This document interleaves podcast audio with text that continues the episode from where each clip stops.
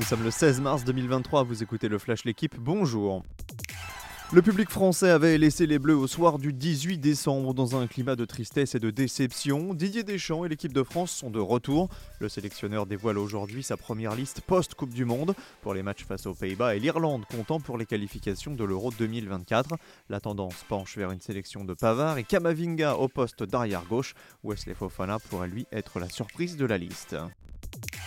Sans grande surprise, le tenant de la Ligue des Champions passe l'obstacle des huitièmes de finale. Le Real Madrid a éliminé Liverpool hier soir après la correction 5-2 du match aller. Les Madrilènes l'ont emporté 1-0 à Bernabeu, but de Karim Benzema. Les merengues rejoignent le top 8 européen avec le Bayern, Chelsea, City, Benfica, le Milan, l'Inter et le Napoli qui a aussi composté son billet pour les quarts hier soir. Succès 3-0 face à Francfort après leur victoire 2-0 à l'aller en Allemagne. Tirage au sort du prochain tour demain. L'OGC Nice n'a pas le droit à l'erreur. Pour son histoire européenne, pour le coefficient UEFA de la France aussi, les Aiglons reçoivent les Moldaves du shérif Tiraspol ce soir à 21h en huitième de finale retour de la Ligue Europa Conférence.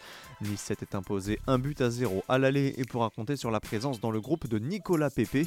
L'ancien Lillois devrait toutefois débuter sur le banc, contrairement à Mofi et Laborde, annoncés titulaires en attaque.